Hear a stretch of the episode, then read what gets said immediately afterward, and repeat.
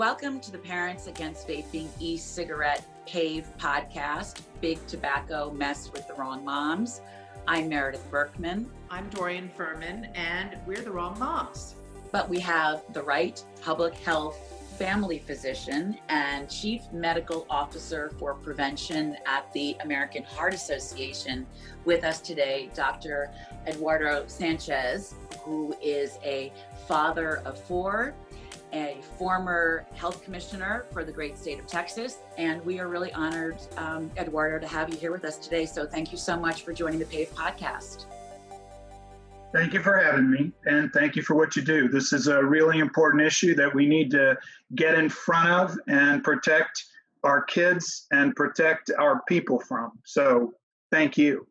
We've talked a lot, um, you know, in in our messaging and in educating parents about the dangers that um, these products, nicotine flavored vapes, flavored nicotine products, are causing to our kids' brains. And we've talked a lot, certainly, uh, even more so since the pandemic began, about the damage these products are causing to developing lungs. But we'd really like to, to talk to you um, about the cardiovascular damage. You know, what are the dangers both short term and long term to our kids' hearts when they are addicted to nicotine and vaping these flavored products? We're in early days of uh, kind of knowing exactly what vaping does uh, to the cardiovascular system.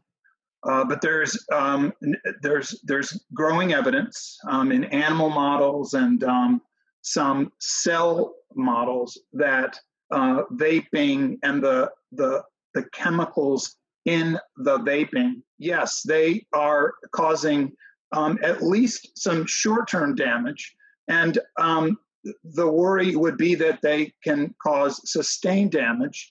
Um, and the bigger worry is that being addicted to nicotine um, um, can lead to uh, going from vape to tobacco uh, that is smoked.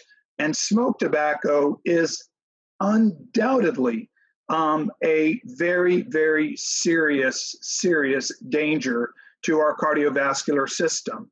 Um, I know we're not talking about that, but I just want to remind folks who are listening that still today, tobacco use is the number one um, behavioral cause of death in the United States of America, period and the degree to which vaping can lead to young people um, then who then become adults to smoke cigarettes um, or other combustible tobacco is very, very worrisome. So, not only what vaping does in the moment to the cardiovascular system, but what vaping can lead to because there's good evidence that that transition does happen.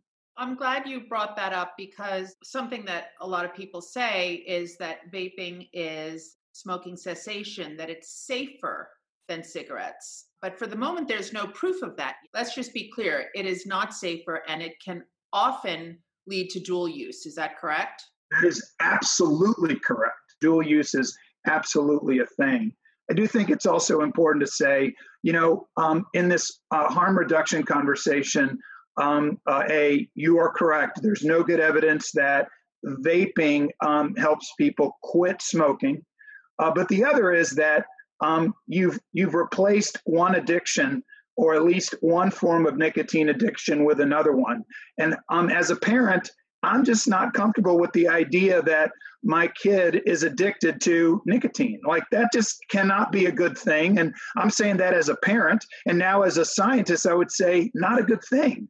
Um, and one of the challenges is that, um, uh, that, that the American Heart Association has worried about, and I, I'm sure in other podcasts you've had this discussion, is that we still don't know, we still don't have the tools um, to effectively de addict children who are addicted to nicotine from the nicotine they're addicted to. That's a huge problem.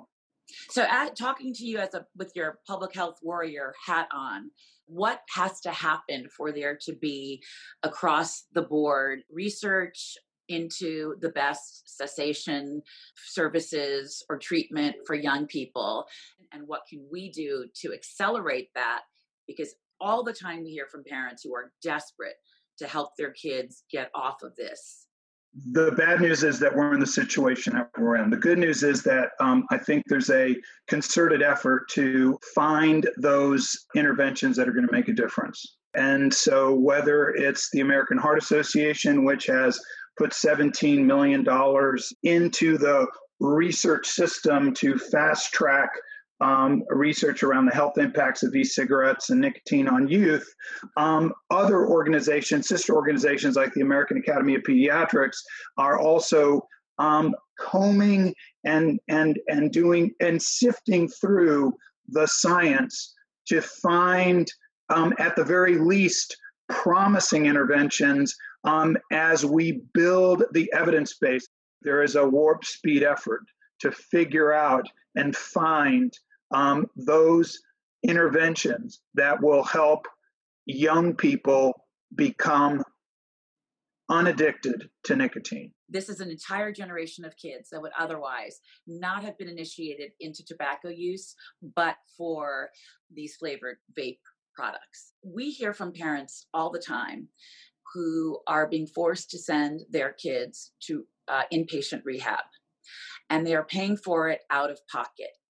And when we started this two years ago, you know, those were those stories were coming at us, but they were um, people felt those were the quote most extreme cases. But as this has gone on, we have heard more and more about this. You're going to have the haves and the have-nots. So those who can afford some kind of inpatient or outpatient treatment or or some kind of private intervention to help their kids will be able god willing to have their nicotine addicted kids become former vapors for life as you, as you said. But those who do not have those resources and this is a story as old as time their kids will be i hope not vapors for life or smokers for life. So how do we fight against that? And i know it's early you know we're still trying to figure out how to treat these kids but we're in this for the long haul because we want to be advocating for these young people who in terms of cost benefit analysis they're going to have long term consequences we absolutely have to have a dual approach one of prevention and treatment simultaneously um, we, we, we, we have to do everything we can to keep um, any uh, even one more child from becoming addicted to nicotine. That's critically important. So we we've got to do that, um, and and part of that um, uh, comes from uh, the, the the the lessons we've learned from um, combustible tobacco. Right, that um, you need um, you need um, policy level policy level levers. You need um, awareness and education level levers and you actually need some uh, in addition to the policy, kind of the regulatory piece, um, uh, which means um, no vaping in certain places uh, uh could mean, uh, and, and, taxation is another one that I would add to that list. So, so um, uh, th- that's that's one thing that has to happen. the other is that um, we need to have, I, I, believe, we need to make sure that uh, we are approaching uh, the development of science in a way that, to your point, Meredith, addresses the issue of equity um, and um, assures that there aren't folks left behind because of um, pocketbook issues uh, that that disadvantage those that don't have uh, the resources to pay for the things that um, in the moment are being done without necessarily the strongest science to support them. Because as I'm listening to you about intensive inpatient, um, you know, the question I would have is, uh, um, what's that looking like six, nine, 12 months down the road? And are there characteristics of who um, was a success and, and what, what are the what are the factors associated with the success what are the factors associated with um, uh, less than success um, uh, uh, um, uh you know um, relapse and um, can you apply what's been learned in the intensive inpatient setting to a an outpatient setting and, and again i think to your point there's a there's a we need to do something now um, uh, sensibility about this but there's also the truth is we we've got to have a little bit of the science to make it happen. And again, not to go off on on COVID, um, but but one of the challenges that we've had in this time of COVID is that um, every new solution uh, we want to apply immediately, and the scientists and the public health folks say, let's hold back a minute, let's do this in a systematic way to be sure that what appears to be working um, is nothing more than what was either going to happen anyway or is not really the result of the intervention itself. It was uh, uh, it was going to happen on its own. So so um, really non-specific. Um, and Meredith, I just don't know that there's a good solid answer except that we've got to continue investing in the regulatory control. We've got to keep um, um, uh, the pressure on to have taxes in place that become a disincentive to uh, purchase product for young people. We've got to um, have the bans in place uh, that will uh, keep at least public vaping from happening. Um, even as we build the evidence base around what will work and what what what won't work. Um, I will tell you that our experience in Texas um, around tobacco was that when we invested the dollars um, uh, to do public awareness of kids and adults, and we did the uh, we invested the dollars to do um, uh, multi-sector interventions. So in the school systems, helping them figure out what rules they needed to have in place. Um, um, in, in the medical care settings, what information could and should be provided based on science. Having quit lines, 1 800 I want to quit. Um, I made that one up, uh, but they're quit lines. We could have um, um, youth and peer supported um, I want to quit vaping lines and begin to build the evidence around that. We know that peer to peer works in all sorts of substance abuse situations. Couldn't that be a thing that we would explore? But what we learned in Texas was it took all of it together to make a difference. Uh, around tobacco use, but we, when we compared counties where we did that level of, in, of intense public health intervention, which didn't cost too much. Those interventions had fairly dramatic populational effects that we could measure. Um, and when it came to uh, those communities where we did that, not only did we see less kids start smoking, because we're talking about tobacco here, but can we apply what we've learned in smoke tobacco to some of the approaches that we are exploring and evaluating for vaping? Um, we saw less kids starting to smoke, more adults quitting smoking, um, and we saw um, a very immediate effect on heart attack admissions in hospitals when we put these programs in place in a handful of counties and compared them to the counties where we didn't do it.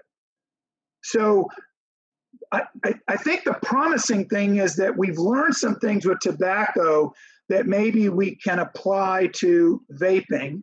Is it a one to one? Absolutely not.